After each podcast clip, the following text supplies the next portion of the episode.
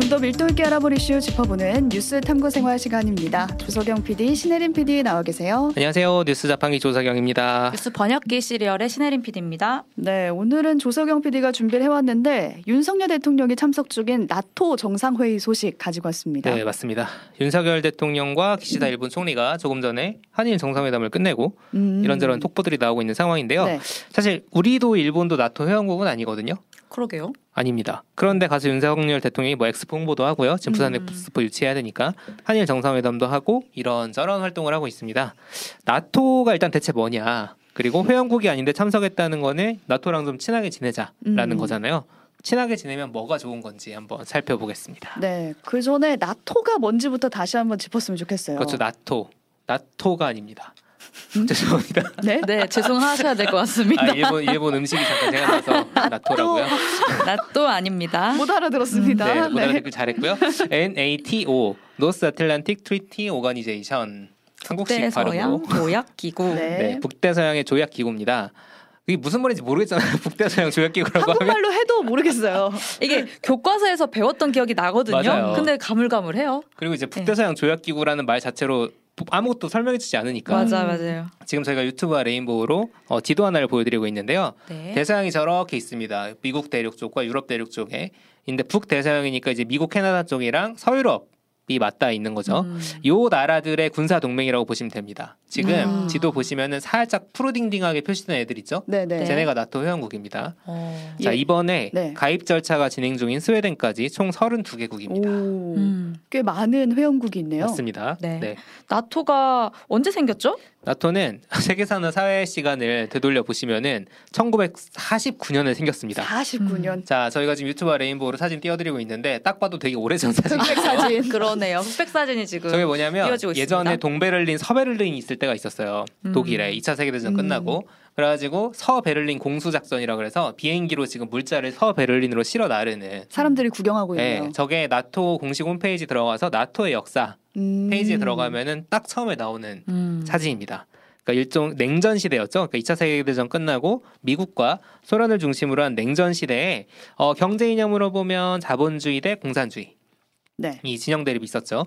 그래서 미국을 중심으로 한 나토가 있고 소련을 중심으로 한 바르샤바 조약 기구가 있다. 음. 이런 거를 교과서에서 배웠던 거 기억나시나요? 기억이 안 나는데요, 잘. 네, 바르샤바 조약 뭐 기구 그런 것이 있었다. 아 제가 네. 사실 사회 교육을 북성공을 해 가지고 알고 아. 있는 건지 모르겠지만 음. 아마 다 많이 까먹으셨을 거예요. 음. 그리고 일단 소련이 없잖아요 지금. 음. 그리고 바르샤바 조약 기구도 해체됐습니다. 음. 그럼 나토는 그 두 개가 일종의 일대일로그 양쪽의 극이었는데 나토는 대체 무슨 기능을 하고 있느냐? 여태. 예, 소련의 이념적 후예들이 있습니다. 음. 바로 러시아와 중국과 대립하는 건데 지금 저희가 유튜브와 레인보우로 작년 나토에서 결의한 내용들을 보여드리고 있어요.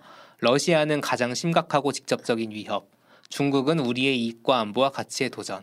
중국이 동맹국들을 겨냥한 동맹 안보를 해침. 국제 질서 전복. 좋은 얘기가 없죠. 네, 그러니까 러시아, 중국만 계속 나오네요. 그렇죠. 네. 이렇게 나토와 러시아, 중국이 나토가 러시아, 중국을 견제하고 있는 상황입니다. 결국 또 미국 대 러시아, 중국 이런 맞습니다. 거네요. 네. 자, 전 세계적 체제 경쟁에서 자본주의가 공산주의를 이겼다. 이제 음. 즉 냉전이 끝났다. 이런 평가들이 많이 있긴 한데요. 누가 제일 센, 센 일진이냐? 음. 세계에서 대립은 이어지고 있습니다. 그래서 지금 신냉전이다 아니다 학계도 토론 중이고요. 아무튼 나토는 그냥 회원국들끼리 친하게 지내자 수준이 아니라 음. 냉전 때 생겼다 그랬잖아요. 꽤 강한 군사 동맹입니다. 그 지점이 중요한 것 같아요. 강력한 군사 동맹이라는 거. 그렇죠. 어떤 점에서 강력하다 볼수 음. 있을까요? 자, 이제 인터넷에서 이런 밈, 예스러운 표현으로 유행어가 돈 적이 있는데 최선화에 대한 공격은 나에 대한 공격으로 간주한다. 오, 든든한데. 든든하신가요? 저 같은 게.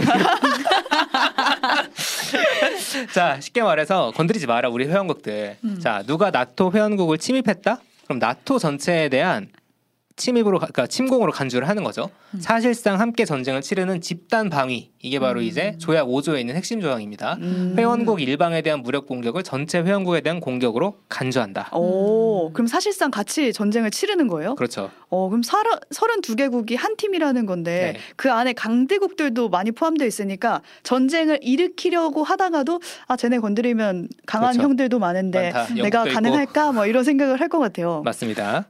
그 스웨덴이 가입한다는 뉴스가 크게 나왔거든요. 맞아요. 근데 뭐 우크라이나는 나토에 가입하고 싶어 하는데 안 된다고 하고. 맞습니다. 네, 이런 사- 맥락 어려워요. 자, 사실 지금 나토가 가장 절박한 건 우크라이나입니다. 우크라이나. 왜냐하면 애초에 나토가 러시아와 중국을 견제한다고 했잖아요.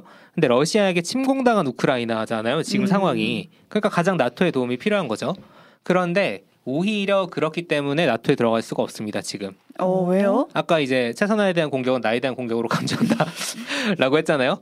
그런데 지금 만약에 우크라이나가 나토에 들어가면은 우크라이나 그 전쟁에 대해서 러시아에 대해서 그러니까 순식간에 30여 개국이 러시아에 선전포기하게 된 상황인 거예요. 어 음. 우크라가 그 안에 들어가게 되면 우리 식구가 그렇죠. 되는 거니까. 그렇죠. 어 그럼 갑자기 세계 대전이 되는 어, 이 그런 사실 격이네요. 그쵸. 이거 사실 우크라 전쟁 일어났을 때 이거 이미 3차 세계 대전 되는 거 아니냐는 얘기 되게 많이 나왔거든요 음. 작년에. 그런데 진짜 나토에 들어가면 정말 3, 삼차 세계 대전인 거예요. 그러다 보니까 나토 회원국들도 우크라에 여러 지원을 합니다. 우리나라도 나토 회원국이 아닌데 인도적 지원하고 있잖아요. 음. 근데 이걸 아예 선전포고를 러시아에 하는 거는 너무 큰 일이 되는 거죠. 네. 그래서 우크라이나는 못 들어가는데 이 우크라 침공을 보면서 아, 이거 안 되겠는데 싶어가지고 새로 가입한 국가들이 있습니다. 아 뭔가 네. 느낌이 너무 딱 오네요. 바로 네. 북유럽 쪽에 있는 핀란드와 스웨덴입니다. 그러니까 핀란드가 작년에 가입할 때도 뉴스가 크게 났거든요. 맞아요. 근데 오늘 스웨덴 가입도 한 거군요. 네, 저희가 지금 유튜브와 레인보우로 작년 기준 나토 회원국들을 보여드리고 있는데 그래서 핀란드도 아직은 이제 가입 희망국이에요. 음. 원래 저기 지금 노란색으로 돼 있는 핀란드, 스웨덴 여기가 다 중립국이었어요. 중립국이라는 표현, 아닌. 중립국이라는 표현 혹시 기억나시나요? 그거 미쪽도 러 그러니까 미쪽도 러중 쪽도 아니다라는 그렇죠. 게 음. 중립국일까요? 예전으로 지금 미국 편도 아니고 소련 편도 음. 아니다 음. 했던. 그런데 지금 중립 기어 박고 있을 때가 아닌 거예요. 쉽게 말하면 코앞에서 지금 전쟁 중인 게 지금 음. 지도에서 보시면 아시겠지만 핀란드는 러시아 접경 지역이에요. 아, 바로 그러네요. 옆에 국경을 맞대고 네. 있고 스웨덴도 그 코옆이잖아요, 사실. 네. 그러다 보니까 자기들 코앞에서 전쟁 중인데 불안하죠. 음. 그렇죠. 그러다 보니까 작년에 우크라이나 침공 이후에 핀란드가 4월에 나토에 들어가기로 했고요. 스웨덴도 이번에 들어가기로 한 겁니다. 그러니까 여기도 우리도 이러다 우크라처럼 당하면 어떻게 강한 좀 음. 동맹국들 사이로 우리가 지금 들어가야 되겠다 약간 이렇게 생각을 한 것 같고 러시아 입장에서는 지금 붙어 있잖아요. 그렇죠. 상당히 신경이 쓰일 것 같아요. 아주 신경이 쓰입니다. 음. 그래서 사실 러시아는 우크라이나가 들어가는 것도 원래부터 반대였어요. 원래 음. 들어가고 싶었는데 왜냐면 코 밑이잖아요, 정말로. 음. 저희가 지금 유튜브 레인보우로 7월 11일 기준 나토 회원국들을 보여드리고 있는 데 우크라이나가 만약에 들어간다. 그럼 만약 지금 전쟁 중이 아니었다 하더라도 불안한 거고요. 음. 지도 보시면 아시겠지만은 요 북유럽 국가들, 러시아 옆에 있는 북유럽 국가들이 있는 발트해 여기에 옆에 있는 러시아 도시가 뭐냐면 상트페테르부르크. 음. 푸틴 여기 여기 출신이라고 저번에 프리고진 반란 때 한번 설명드린. 적 있죠. 이게 네. 제 2 도시고요. 우리나라 지금 부산이죠. 그리고 칼리닝그라드라고 해서 러시아의 군사 요층지가 저 발트해 연안에 있습니다.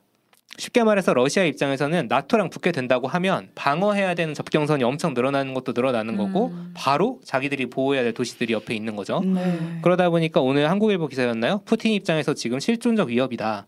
이런 분석이 음. 나오고 있습니다. 네, 그러니까 듣다 보니까 나토가 유럽이나 미국에게는 진짜 중요하구나, 음. 군사 동맹이구나 이런 생각이 확 드는데 우리는 뭘까라는 그러니까. 그렇죠. 생각이 들어요. 우리는 좀 떨어져 있고 왜 그렇죠. 우리나라 대통령이 간 거지?라는 궁금증. 그렇죠. 윤석열 대통령은 왜 간 걸까? 음. 북대서양 조약기구인데 저희는 지금 태평양에 있잖아요. 돌고 돌아 지구의 물이 만나기 때문에 간 걸까요? 그건 아니고요.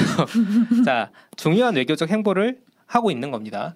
지금 세계 정세가 한쪽에는 미국, 한쪽 다른 쪽에는 러시아와 중국 이렇게 일진들끼리 기싸움과 새싸움을 벌이고 있는 상황인데 사실 우리나라는 이전까지는 안보는 미국이다. 한미 동맹. 음. 그렇죠? 사실 뭐 당연히 음. 세계 대전 이- 그 광복 이후에 모든 그 군사 안보 행, 그 동맹은 다 미국이랑 해왔잖아요. 맞아요. 근데 경제는 중국이다. 이런 게 있었죠. 하나의 구호 같은 거였어요. 안보는 미국, 경제는 경제는 중국. 그러면서 적당히 중간에서 왔다 갔다 했습니다. 실제로 러시아와 경제 협력도 꽤 돼 있었고요. 그리고 그거는 보수 정권인 박근혜 정부도 마찬가지였어요. 네. 음. 그런데 이제 윤석열 정부의 기조는 우리는 확실하게 미국이랑 한 몸으로 간다 는 겁니다. 좋아 빠- 미국이랑. 네, 미국이랑 좋아 빠르게 가. 음. 그러다 보니까 아시아에서는 같은 미 우방이라고 할 수 있는 한미일 세 나라가 친하게 지내는 거고요. 러시아나 중국 그리고 북한에는 나 미국이랑 계속 친하게 지낼 거야라는 음. 신호를 주고 있는 겁니다. 네. 미- 우리 미국 쪽으로 생각하라는 거예요. 쉽게 그쵸. 말하면. 그러니까 우리가 러시아, 중국을 견제하는 나토에 온 거잖아요. 어쨌든 그렇죠. 지금 뭐 회원국은 아니지만 그렇죠. 그러면은 그럴수록 북중러하고는 멀어지고 있다. 네. 이런 신호인 거죠. 지금 저희가 유튜브 레인보로 기사 제목을 몇 개 보여드리고 있는데 어, 거의 다 나토와 한미일이 묶여 있고요. 중러를 견제한다. 한중 관계는 더 불편해진다. 나토가 또 이제 북한의 대량 살상 무기와 탄도 미사일을 규탄하는 성명을 냈거든요 어제. 중국은 이런 나, 나- 중국이 이제 나토의 공동 성명에 대해서 편견에 가득한 먹칠에다 반발하는 등 이게 아까 말씀드린 것처럼 나토 한미일과 중러 북중러가 이렇게 대립하는 구도를 보여주는 제목들입니다. 네. 원래 한미일이라고 하면 반대편에 항상 북중러가 있거든요. 사실 오늘 앞에 온유안에서 북한이 탄도미사일을 쐈다 네. 말씀을 드렸잖아요. 네. 나토에서 이미 어제 탄도미사일 만들지 말라는 규탄 성명이 나왔거든요. 성명 무시하고 바로 썼습니다. 그렇죠. 말을 듣겠어요. 말을 거의 안 듣는 게 뭐 일상인데 우리는 북중러랑은 더 멀어질 수밖에 없는 상황이잖아요. 근데 사실 나토도 이게 재밌는 부분인데 중국과 러시아를 너무 자극하려고 하지는 않아요. 오. 네. 왜냐하면 일본도 우리처럼 나토와 깜부로 지내자 라고 해가지고 이번에 기시다 총리가 간 거잖아요. 네. 근데 원래 나토가 그래서 일본에 사무소를 내려 그랬어요. 지점. 아, 일본에 네, 그쵸. 지점을 내려 그랬는데 이렇다 보면은 어 중국 러시아 입장에서는 바로 코 밑에 음. 그리고 우리를 포위해 음, 같은 느낌으로. 불안하겠죠. 그러다 보니까 나토 느낌? 회원국인 프랑스가 아 중국을 너무 자극하지 말자. 음. 라고 제동을 건 상황입니다.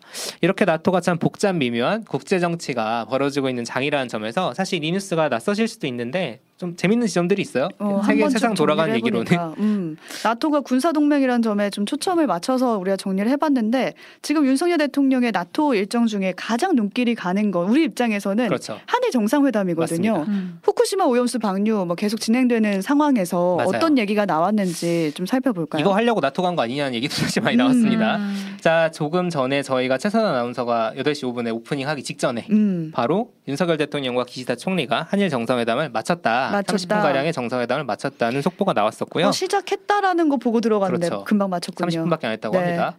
자, 윤석열 대통령 오염수 방류 점검에 우리 전문가들 참여를 요청했다고 하고요.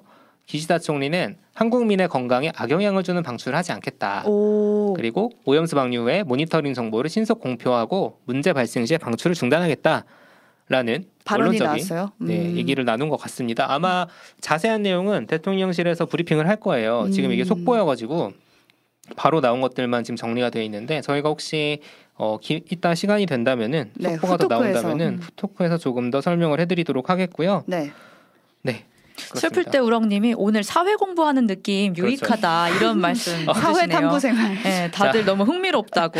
아, 이 와중에 저는 반야님의 낫도 한번 들으니까 계속 생각나는 거라 댓글이 눈에 띄는데 죄송합니다. 제가 원고에 썼다 지웠는데 네. 흘러나와 버렸네요.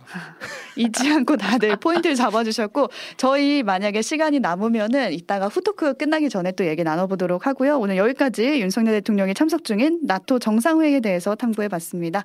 조석현 PD, 신혜림 PD 수고하셨습니다. 감사합니다. 감사합니다.